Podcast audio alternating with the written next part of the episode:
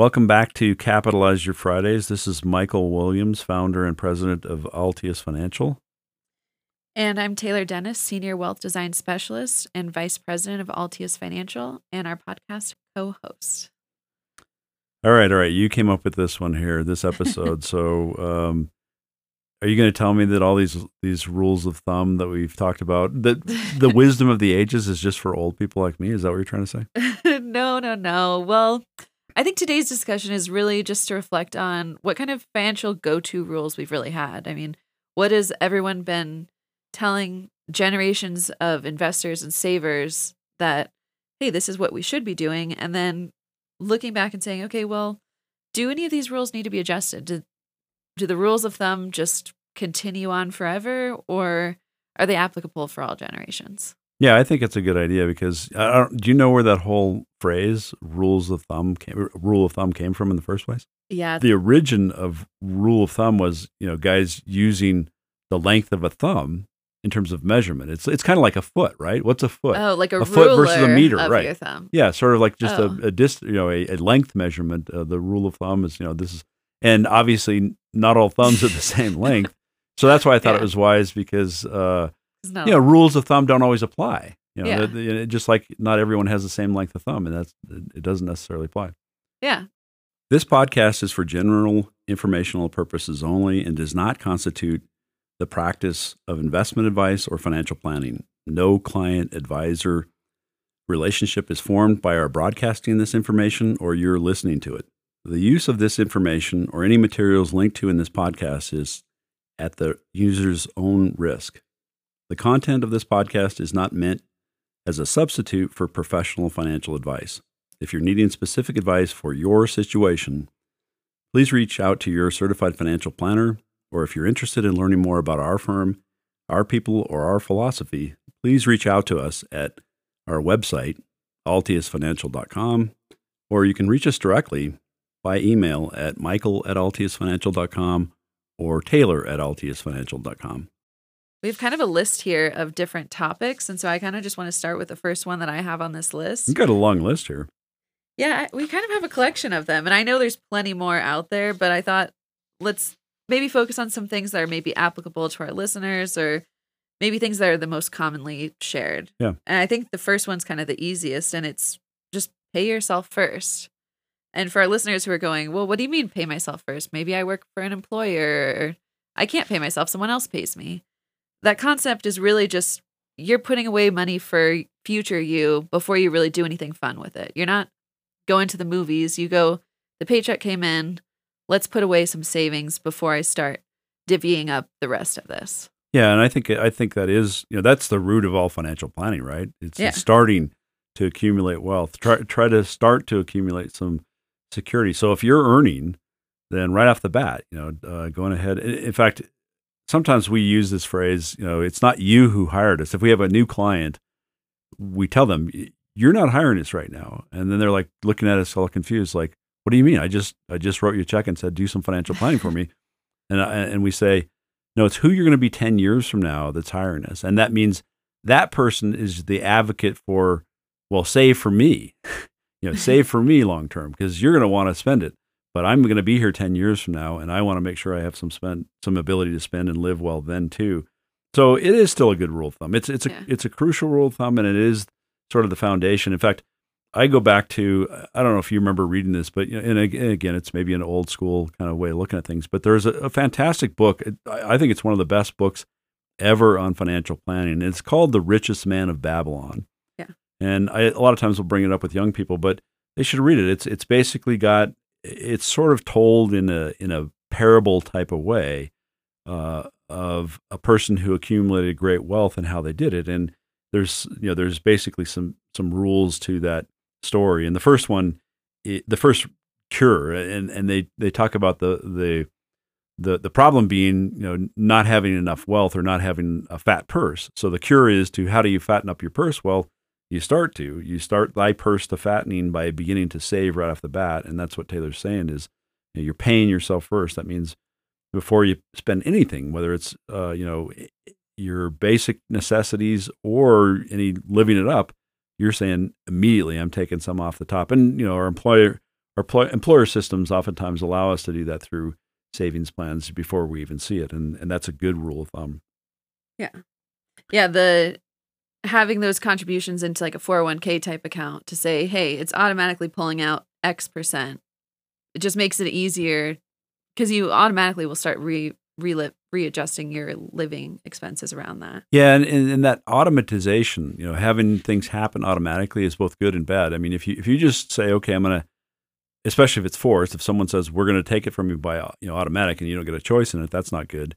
But even then, if you if you get into rote habit of saying, okay, here's how I do it all the time automatically, that can serve you really well. And I would absolutely advocate it for this rule of paying yourself first. But eventually you have to evaluate it and say, okay, you know, am I am I putting enough away still, or am, or can I adjust that? You know, but automatic rules definitely help. Um, yeah. One rule of thumb that we sometimes use, and it's more of a math thing, it's called the rule of seventy-two. And all it is is just a, a way to quickly do some calculations without, without having to get your calculator out. You divide seventy-two by the rate of return that you'll get. That'll give you the number of years to which in which your money will double. So the rule of seventy-two is always about doubling. So for example, if you expect a rate of return of twelve percent on your money, now that's pretty pretty healthy rate of return. Yeah. But if you if you could have twelve percent annualized rate of growth, well, then your money will double every six years. If you just take seventy-two divided by the twelve percent, you know, seventy-two divided by the return equals six years, and then you've got you've doubled your money. Um, and that's, you know, as I said, it's just kind of a handy tool to be able to say, uh, how, how often can I double my, my money? It, it also can be used in reverse order. At whatever your rate of return uh, will be, it will double in five years. So seventy-two divided by five equals fourteen percent. That's, you know, you can just reverse it as far as the math on that. And I think that's a handy tool to have. What's, what's uh, some of the other rules of thumb that you have on the list, Taylor? Yeah. So we have like limiting your student loan borrowing to your first year's expected annual salary. Yeah. And so that one's, I mean, that one's about, hey, we've talked about this in, in a prior episode, you know, the whole yeah. student debt crisis. We had Tara on there, uh, an expert on our, on uh, student loans and, and that whole issue.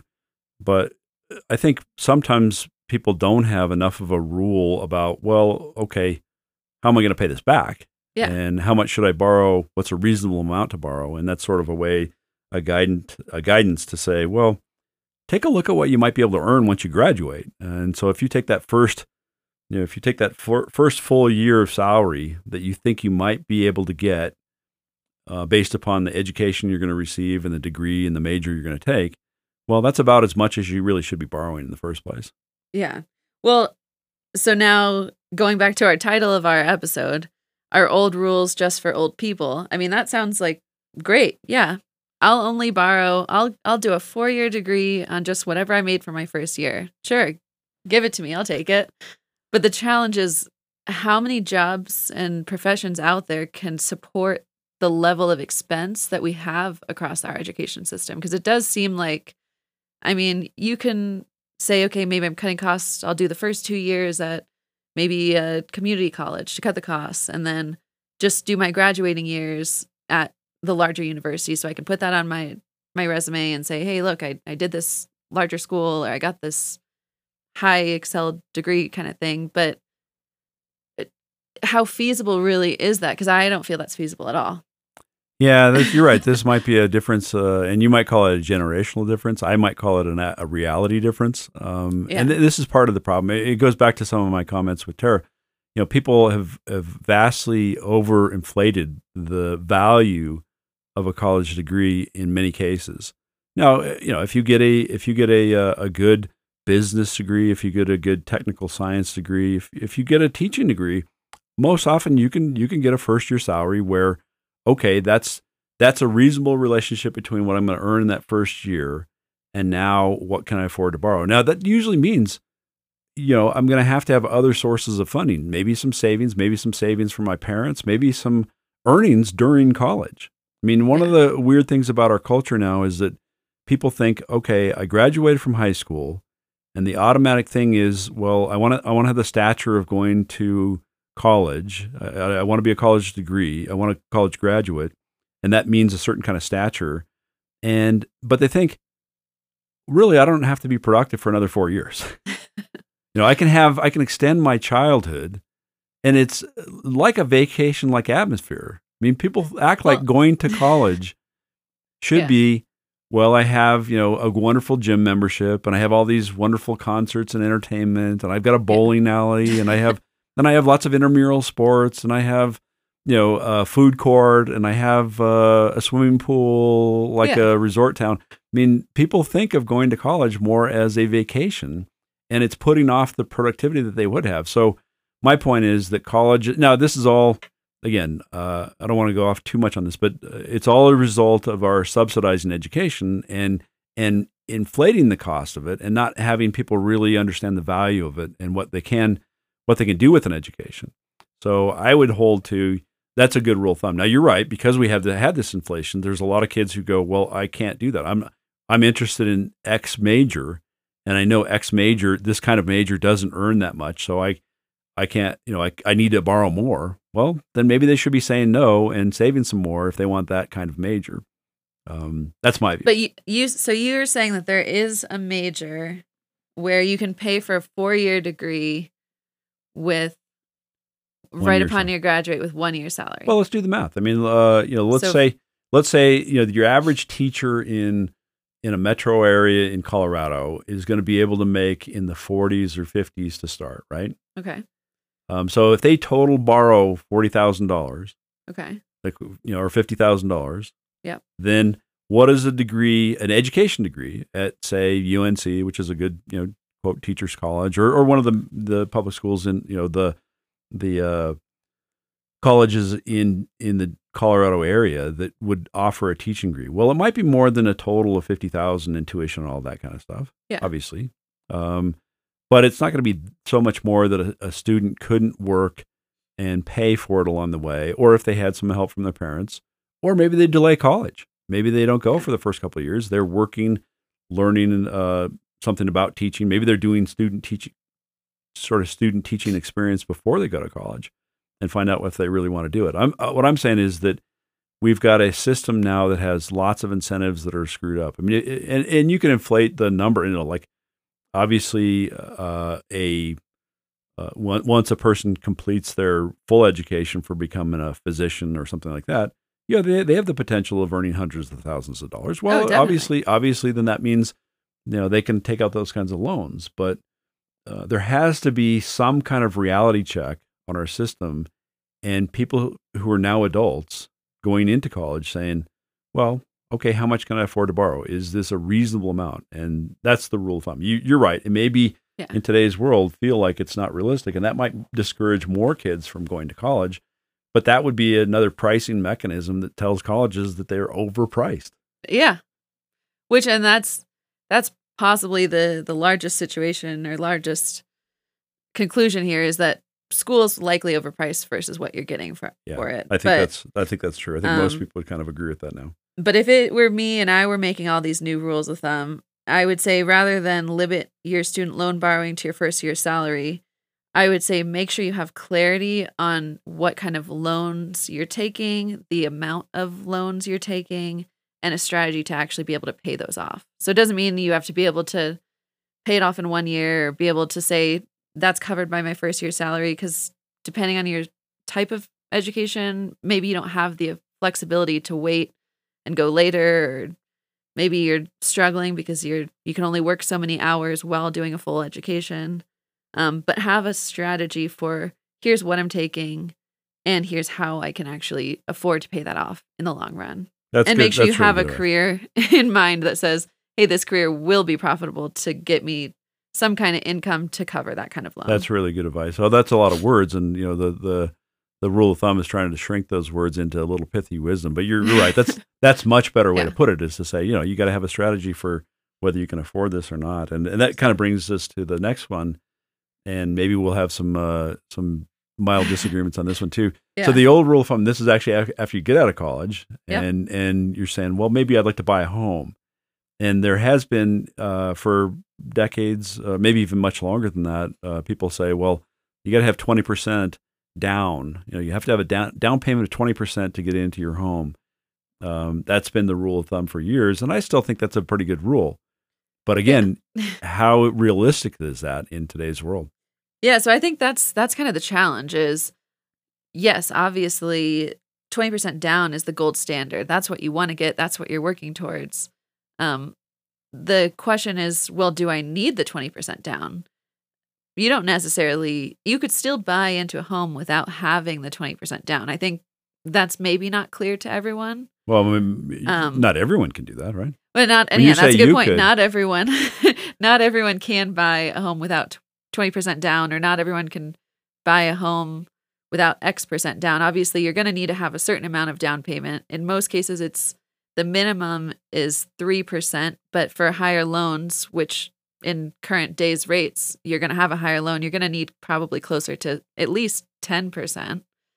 Um, so maybe you don't need the full twenty, but maybe you have ten percent saved and you're going, oh, well, I it's going to take me another ten years to get the other ten. Maybe talk with the lender to say, hey, what what kind of deals can we work around this? The challenge is the twenty percent rule is what defines if you have that mortgage insur- insurance.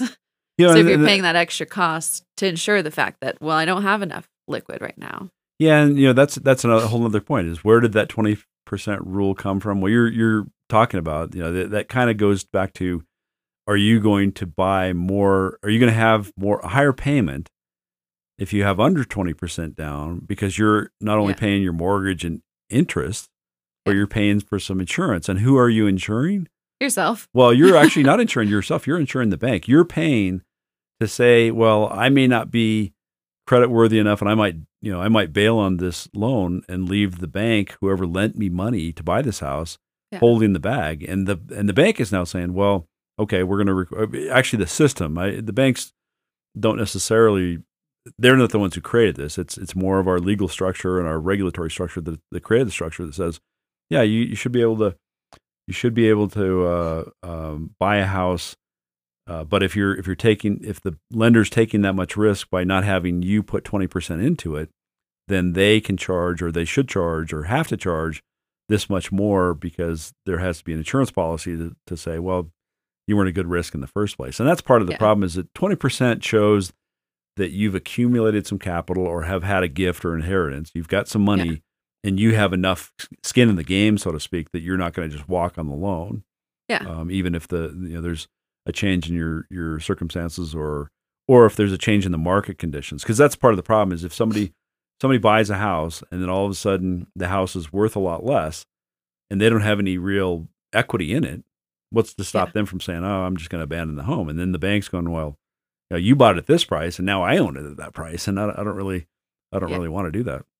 Yeah. So that's where it's, it's the bank and the lender trying to say, oh, we, we want to take that risk off the table. Yep. So do you need the twenty percent down payment to buy a home? The twenty percent is still the gold standard. You should still strive to have that twenty percent. Is it the end all be all? Will you never be able to get a home unless you have the twenty percent? Not necessarily. It really just depends on your situation. Yep.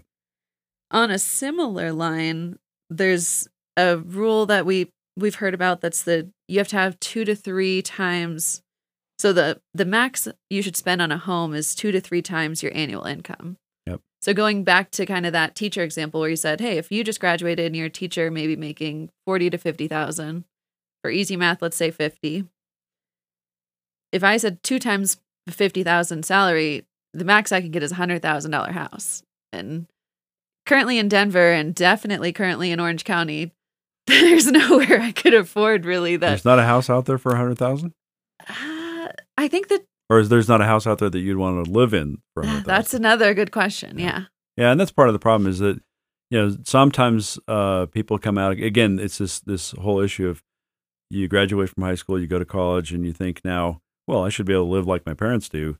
Now, obviously, yeah. maybe your parents live in a, might live in a much more expensive house than one hundred thousand dollars, but there is partly the expectation that you're going to be able to live similar lifestyle, and you might find a one hundred thousand dollars house that you just, you know, it's in a neighborhood you don't really want to live in, and it's not got all the space and the amenities that you'd like to have, but that's one part of it. And and the fact is that the builders are building, uh, they're not building really affordable housing, and there's there's a whole... whole panoply of uh, causes for that, and we won't get into those right now. But that's part of the challenge: is that Now, in reality, it's hard to find a house that you might like for two to three times what your annual income is. And and this is where, you know, you'd probably go back to, well, you got to find a lender who who would lend you more money. Yeah. Right. Well, or you need to find a market where you can afford to live in. Right. Exactly. So I think you could say, and I've known people who've said, oh no, I, I'm going to move out to Iowa. I can find a two hundred K house there and it does just fine. Yep. And it's maybe what would have been a five to six hundred thousand house in Denver. Yep. But that so also means they might not be able to find the teaching job for forty or fifty. Maybe it's only thirty, right? That's true. So, so you, you have to weigh, okay, what is the market going to provide to me, and yep. what are the trade-offs that I'm that I'm facing? But I think for that rule of thumb, I mean, obviously the goal there is let's see what you can do to maximize your income yep. in a, any given market. But you might find that that's not necessarily. Um, and that means, I mean, just to, to put another little old guy comment in here. I mean, maximizing your income means maximizing your value to someone, to your employer, yeah. to the marketplace. Maximizing your income means are you are you more valuable as an employee or as a producer in some way? And and that's the key, is if you're focused on that, then you'll you'll solve lots of problems. Lots of financial problems get solved when you provide more value to the marketplace. Let's go to the next one. Uh, yeah. So, like uh, we've talked about, you know, graduated from college with student loans or having having a house and so forth. But what about, like, once you're beginning to accumulate some some savings, what how much should you put aside for reserves? You know, we we talk about this rule of thumb of, you know, keep three to six months. That's the standard rule of thumb. Three to six months of expenses. So if you add up your monthly expenses and say it cost me, you know, five thousand dollars per month to live comfortably, uh, based on my, you know, basic exp- expenses. Take that times three to six months, you know, fifteen to to thirty thousand is what I should have in the bank as reserves. Yeah. Do you think that's still a good rule of thumb? So I think it's interesting because um, I like to look at our client base and think, okay, well, we've got people who have considerably more or considerably less sitting in cash, and then the three to six months. Yeah, and I, well, and I think they a lot of times people come to us and say, well, how much do I need in cash? Like, do I need this in my And I think there's not clarity on where should the money be. So I think the first answer is you want it to be somewhere you can access it. So you don't want three to six months of cash in your I R A account, because all of a sudden, if you're not fifty-nine and a half, you can't really get it without having some penalties and taxes. And it all of a sudden becomes a challenge to reach. So you want to say, have that money in somewhere that you can accept, access it. Um, I do think the three to six months is still a good parameter, though. I think what we've always heard is if you have two earners of income, three months is will suffice. If you have one earner of income, six months is the best, because you want to make sure you've got that time to support if someone were to lose a job and you need to replace that income. Um, but the other thing to consider, if you're saying, oh, well, if all of a sudden you're financially comfortable and you've got different accounts and you've got, okay, maybe my trust account has some liquidity, my savings account has some liquidity, maybe look at, well, what is an urgent emergency that maybe might come up soon? So maybe I know that my furnace is nine years old and might break down in the next year. Maybe you might want the liquidity just for that furnace in the local savings account, whereas the three to six months of savings could be in an investment account because you don't necessarily need it like tomorrow kind of thing. So having clarity of what account should hold that. But yeah, the three to six, I would say, is still um, still a good emergency fund amount.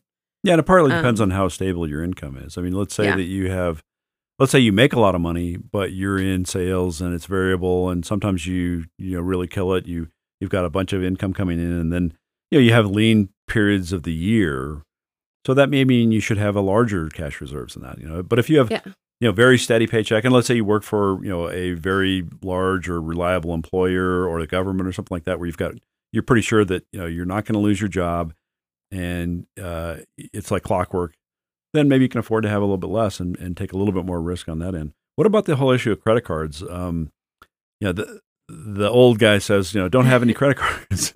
yeah. Well, so the, I think a lot of, um, a lot of social media finance gurus like to say, they like to mock the whole Dave Ramsey, you can't have a credit card, everything needs to be in a bucket, and you shouldn't see a restaurant unless you've paid off everything. And and I think that's the far extreme side of things. I think the reality is, what is your relationship with money? Um, are you the kind of person who knows that, hey, when the credit card bill comes at the end of the month, I've got the money available to pay that off? Or are you the kind of person that says, well, if the bank will lend me it, then let's see how many cards we can max. I, I think having a good, sound relationship with money and your comfortability of saying, hey, I can use this as basically a debit account and pay it off monthly the same way I would as as a debit account, um, that's perfectly fine. If you know, who, based on who you are, you just can't handle that because um, you'll have that impulse to spend money that maybe you can't afford to pay back, then maybe that's not a smart decision for you. So yeah, credit cards I, I, aren't the evil. It's how you manage your money. Yeah, I think I've heard you say that the credit card itself is not the evil. It's yeah. That's just a tool, right? It's just mm-hmm. another financial tool, and it's the behavior, how you use it, how you use the tool is what's important. Uh, maybe the rule of thumb should be, I mean, I do think the rule of thumb should be don't ever pay credit card interest. Yeah. Which means that, you know, you're never accumulating debt. And that's that's the problem. Sometimes people don't realize how much they're accumulating, and they, you know, it, it really can set you back. It's kind of like financial planning in reverse if you're paying double digit interest rates on, on short-term consumer debt. How about how about yeah, the issue? Really, really quick before we jump to the next one, I do think that's a helpful thing. I, I've heard many times, it, it's so confusing because you set up a credit card account and no one tells you what you need to pay.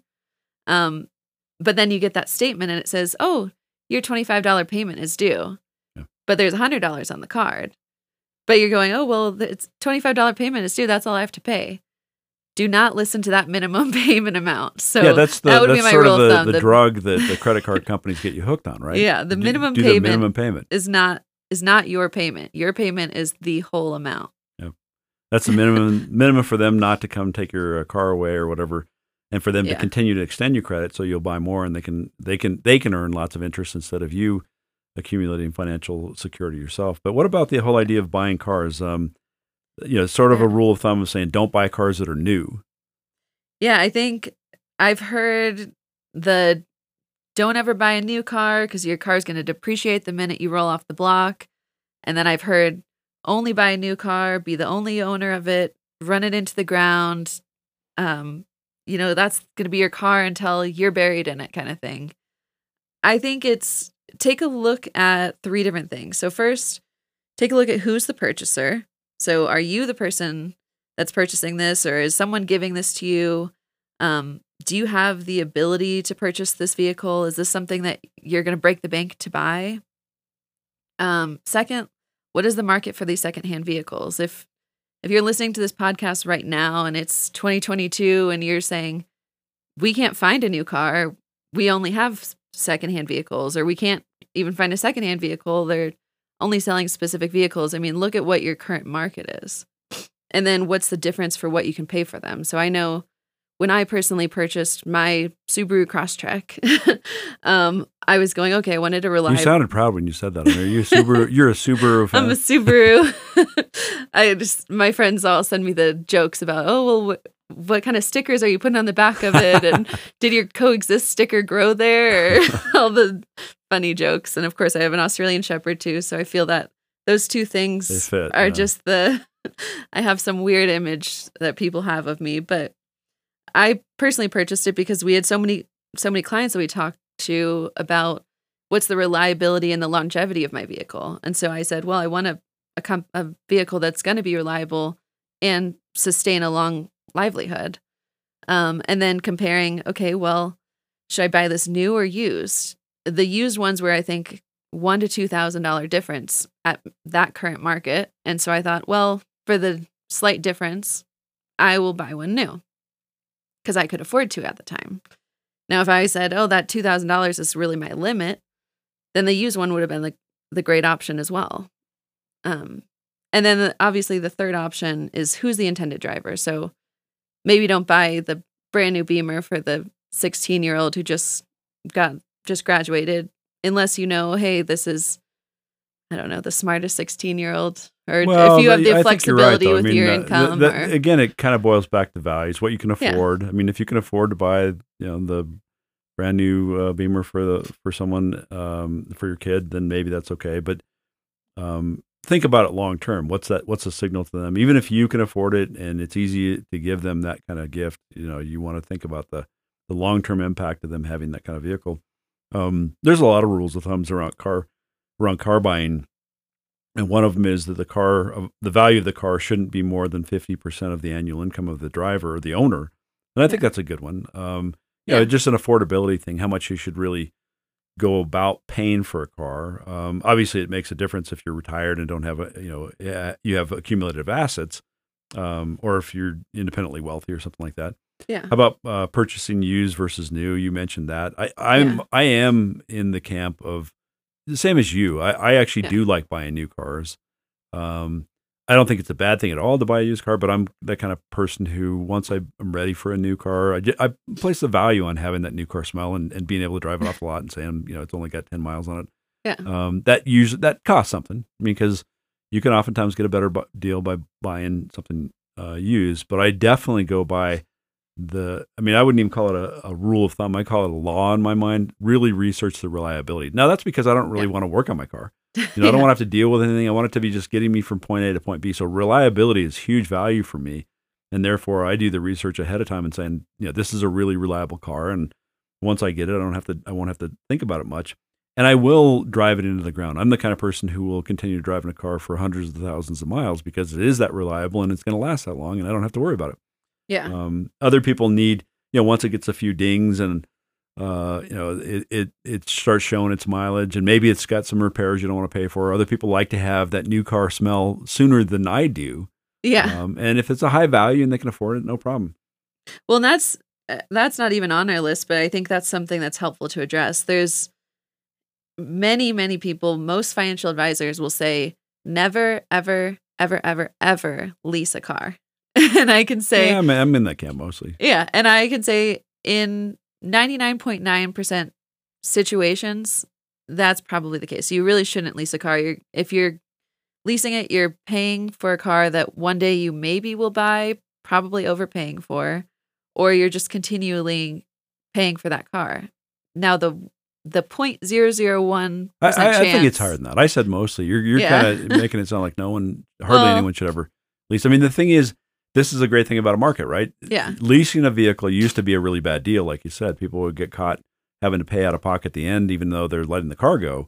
Yeah. Leasing companies have been, have paid attention to the marketplace and have gotten much more competitive in terms of them structuring the financing over the course of the, the lifetime that you're going to be using the vehicle. So they are more competitive, but even then it's still, um, it, it, it's partly because those are usually fairly short-term things. Yeah. You're going to lease a car for two or three or four years and then want to replace it again. And and that's, again, maybe reflective of my values where, you know, I don't really think I need a new car that frequently. But if you're, let's say you, you know, your lifestyle, your occupation does require having to have, you know, more of an updated image all the time, yeah. then maybe it's worthwhile. Maybe it's, but I interrupted. You were going to say something else. No, well, that's kind of what I was going to say. I was, and I think it comes down to your values. If, If you are, I'm a food person, so my budget goes to food. If you're a car person and your budget goes to cars and you know that that's a lifelong thing and you'll make sure that you can afford your savings outside of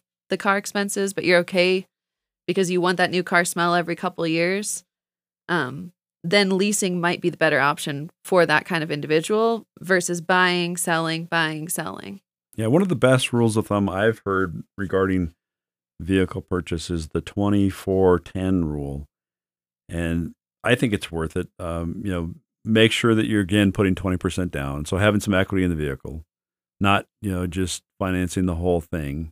Yeah. Um, and most of the time that's a little bit more, obviously more affordable than a house. You put twenty percent down, the loan length of the loan, the term of the loan or the tenure of the loan shouldn't be more than four years. I think it's not smart to really uh, finance a vehicle for much longer than that.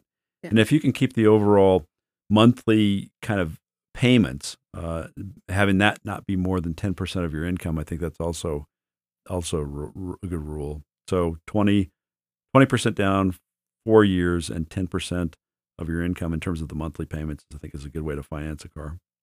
Yeah, I think that sounds reasonable. Sounds so how about the ten percent rule?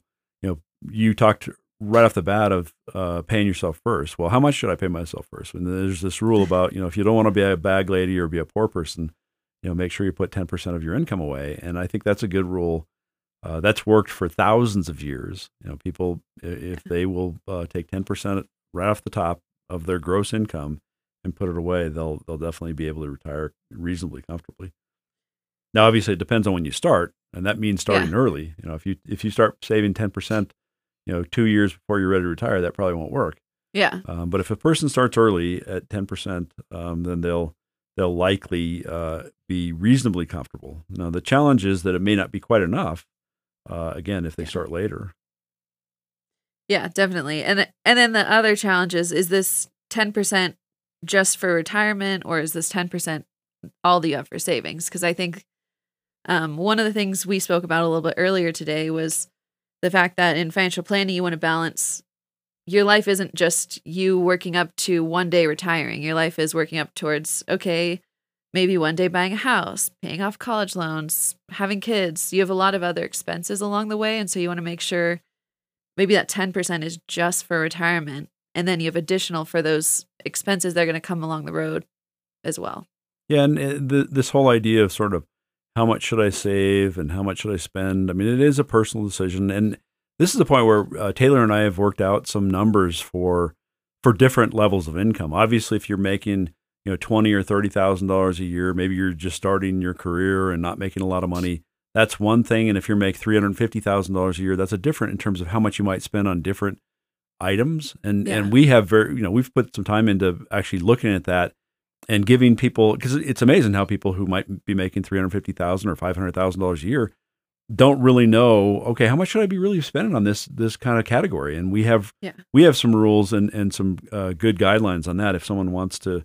to ping us or or come in for a visit about that. But I also yeah. like the fifty, thirty, twenty rule in terms of budgeting. And and that's basically saying your your basic fixed, you know, uh, uh, important expenses that you've got to have every month should be about fifty percent of your income.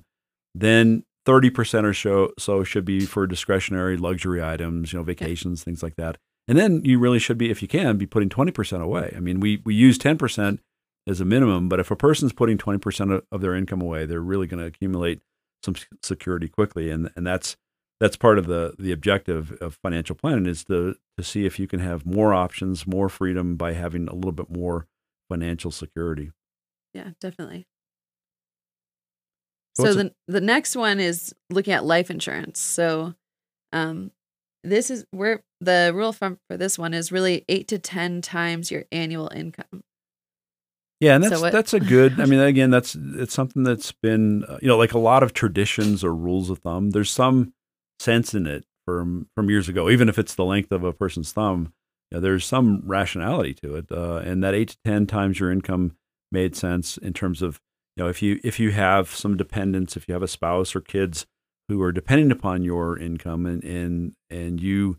you don't live, then they're going to need uh, a pretty big chunk of money to to adjust and to be able to live a, a reasonably comfortable lifestyle. Um, we are a lot more scientific about that. And that's partly the value of going through a financial pa- planning process is, is actually saying, okay, what, what are your unique circumstances? And do you need that kind of insurance? Obviously, a big part of it depends on whether you have accumulated some security, because I mean, part of the whole point of having life insurance is to get a big chunk of money yeah. in the un- unexpected early death of someone to provide for. Well, if you've already accumulated some wealth and accumulated some security, or maybe you're independently wealthy now, then you perhaps don't need that kind of life insurance. So life insurance is a kind of unique case. Uh, well, it's not unique. All of these rules of thumb should be taken with a little grain of salt. Um, but life insurance is one of those where we like to actually kind of nail it down and help people really hone in on what their need is.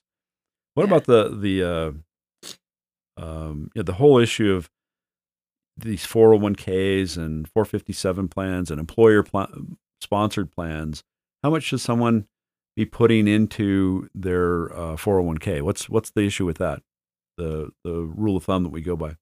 Yeah, so I can't even count how many people have had this discussion with me about, well, what does it mean to maximize my four oh one k? I, am I maximizing my four oh one k? And Um, I think that really just breaks down into two different sections. So the first section is are you maximizing your employer match amount? So what is your employer putting in? If you put in three, are they putting in three? Um, are they willing to put in six, ten, however much they're willing to put in? That is maximizing the additional free money that they're going to put into your retirement savings. And so the, I would say the baseline rule of thumb for maxing for step one is everyone should be maxing whatever free money their employer is going to give them. No brainer, right? Yeah, that's just a, a no brainer at all. If you need to adjust your lifestyle, I think that's worth adjusting your lifestyle for to make sure you're affording that. Yeah, I would underline that the four or yeah. five times. I mean, if you're getting free money, I mean, part of the idea of investment is to say, I want to get a return on my money. And if your employer is saying, this is automatic, we're going to give you free money, all you have to do is start saving for yourself, no brainer. You got to make sure you're at least getting the employer match, but but really a person should be going beyond that if you call it maximization, right? Yeah. And so what would, in my and most financial advisors' eyes, really be maximizing your four oh one k or your retirement plan is putting what the annual contribution amount is for that account. Um, I don't have that number in front of me. I actually do somewhere. I think it's nineteen thousand this year. That sounds about right. It's going to change. It changes every year. Um, but so it's, it's quite a bit higher than whatever that one, two, three, four, five that your employer is likely going to match for you. Um, but that's really the best way to say, okay, I'm maximizing these pre or pre-tax or Roth type contributions into my retirement savings. And so that should be the, the real big goal. Um, whereas the first one should just be a rule of thumb go-to. It's actually twenty thousand five hundred dollars is the maximum contribution a person can make into their traditional four oh one k. Okay. Thank you for confirming. Yep. Yeah, they increase it for inflation every year.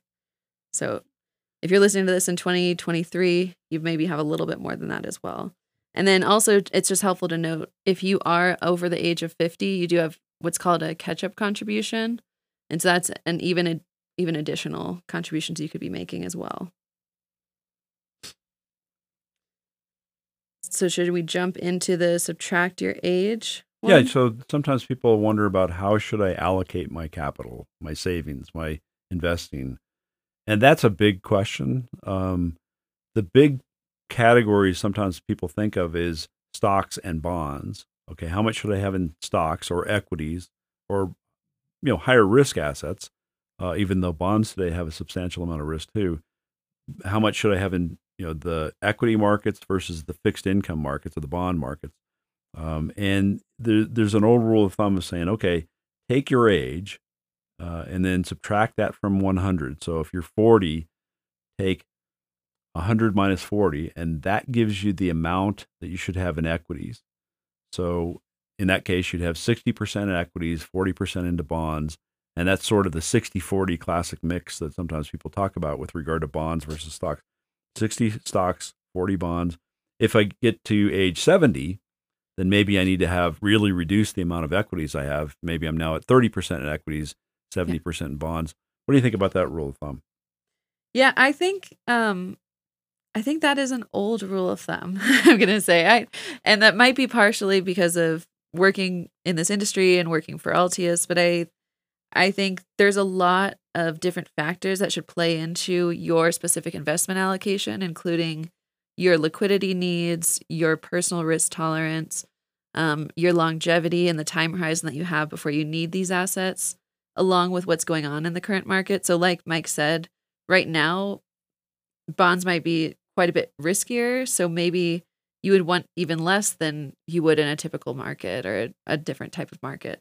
Yeah, I think that's important um, so, to note. I mean, uh, we have a bond market that has been really strong for a lot of long time period. And that's partly because we've had what I would call abnormally low or maybe uh, manipulated low, I mean, artificially low interest rates for such a long time period that that's helped bo- boost the returns and the sort of perceived risk yeah. profile of bonds. And now we have bonds having a lot more risk. So that one, I would debate some. I think that a person should look, you have to understand risk better. And that's that's what a C F P, that's what a certified financial planner, that's what Taylor and I do all the time is help people walk through, well, what does that mean? What does really risk mean? And what does it mean to have, you know, sixty percent of my assets in stock, so to speak? What, yeah. how how bad could that get? Who, how good could that get? what does it mean for me uh, in a in the a current environment, you know, with inflation uh, kind of rearing its ugly head and, and interest rates kind of starting to head head back up. I think that's one we that a person really does need to look at a lot closer. Yeah, well, and, and talking about what is the change in interest rate due to the value of my bond at today's date versus tomorrow, and um, what does that do on the second secondary market? So yeah. I think having those discussions about what's unique to your finances and your risk tolerance is going to be what determines really what kind of portfolio mix you need. Yeah, and that's uh, I mean, that's a good thought maybe to even end on, the you know just yeah. looking at specifics that way. I think one more we should talk about, you know, since we were talking about retirement, we should touch on this whole four percent rule. Some people have heard of it, some people haven't, but there's a, a rule of thumb that was created by a guy, a guy in our industry decades ago. And he basically said, let's make this simple. You know, if I retire with X dollars, I can afford to take out four percent. That's the four percent rule is what we call it. If I take out four percent of my principal each year and then adjust it for inflation, then I should be fine. I won't run out, run out of money if, I, if I've got, you know, a good diversification as far as stocks and bonds and so forth. Um, do you have any opinions on that four percent rule right now? I do. Well, and so that rule is really just based on saying, okay, well, my portfolio will continue to grow by at least four percent each year to supplement that kind of distribution. Potentially, or what, what it's what saying it, is, you know, I want to make sure I'm, I am concerned about inflation over time, and I don't want to reduce my principal so quickly. And, and I've had people do much more than that. I've had people do five, six, seven percent, even as much as seven percent of their principal each year. Part of it also depends on, you know, if you're really interested in leaving a legacy or leaving an inheritance or, or having something left over, yeah. or if you're not as concerned about that, if you're saying, well, you know, as long as it'll last mostly my lifetime and I see some dwindling, you know, I don't want it to expire before I do, but I, I, I want it to last my lifetime, but I'm not really that concerned about leaving an, an inheritance. And it also depends on, you know, how reliable your other sources of income are. Let's say you have, you know, uh, Social Security, and you have a pension, and you have, maybe you have some other business income or rental properties, then, you know, then that four percent rule is not less important. Um, I did see where the guy who did invent that rule, the four percent rule, um, I can't remember his name, but he recently wrote an article saying, nah, we got to, we, we need to scrap it. Uh, people are actually spending too much at four percent. And they really should be uh, tightening their belts right now. And and I think that's partly because of this inflationary environment we're yeah. seeing. He's worried that people are spending too much. And I think that's probably universal amongst financial advisors. Most of their clients are probably spending more than they ought to, given the kind of potentially ugly environment we're we're facing right now. Yeah. And so is that saying that, okay, well, what if there's a risk on the principal of yeah. your investment, and then the four percent all of a sudden becomes quite a bit more? Yeah. At that level. Yeah. Well, but unless long, you're willing to drop your distributions to four percent or whatever you're doing. Well, and that's what he is. that's what he said. You know, each year you're taking a look at it, and if you, if we've seen drops in the marketplace in your portfolio, which yeah. naturally is going to happen at some point, then maybe you adjust your spending down. And he and he's really pushing that, saying, you know, maybe we should anticipate that even though the market hasn't really dropped or corrected or crashed that much, uh it, it's it's dicey right now, and it's better to do that preemptively, is to start adjusting your spending and taking a hard look at what the what the real lifestyle you've become accustomed to and whether you really need it that much. Yeah. But you know, we could go on all day long, and, and maybe those yeah. of you who have listened feel like we are. I mean, there are, there are so many uh, guidelines out there that, that yeah, they're supposed to represent wisdom. Um, we do call them rules of thumb, and they're guidelines. Uh, but if you're really wanting to know more about any of these and how they apply to you, we invite you to to uh, come in and talk to us. If you're a current client, we can definitely review the rules of thumb that you're using right now. If you're not a current client, we'd be happy to share our philosophy. We really appreciate you listening to our our uh, podcast, um, and we invite you to uh, continue sharing and liking. Yeah, and all platforms are saved as Altius Financial. It's all written in one word. We are doing Terminology Tuesdays every Tuesday, so please tune in to see what next week's word is going to be. We're trying to make them all kind of interactive words that can be helpful and educational for all of our listeners. Um, if you are interested in getting any assistance with your financial planning, if you have any questions, comments, or ideas for future podcast episodes, please feel free to reach out to us. My email is taylor at altius financial dot com. Mike's is Michael at altius financial dot com, or feel free to check out our website. We have lots of great resources there, w w w dot altius financial dot com. Thank you guys so much for joining us, and have a wonderful weekend. Thank you. Have a great weekend.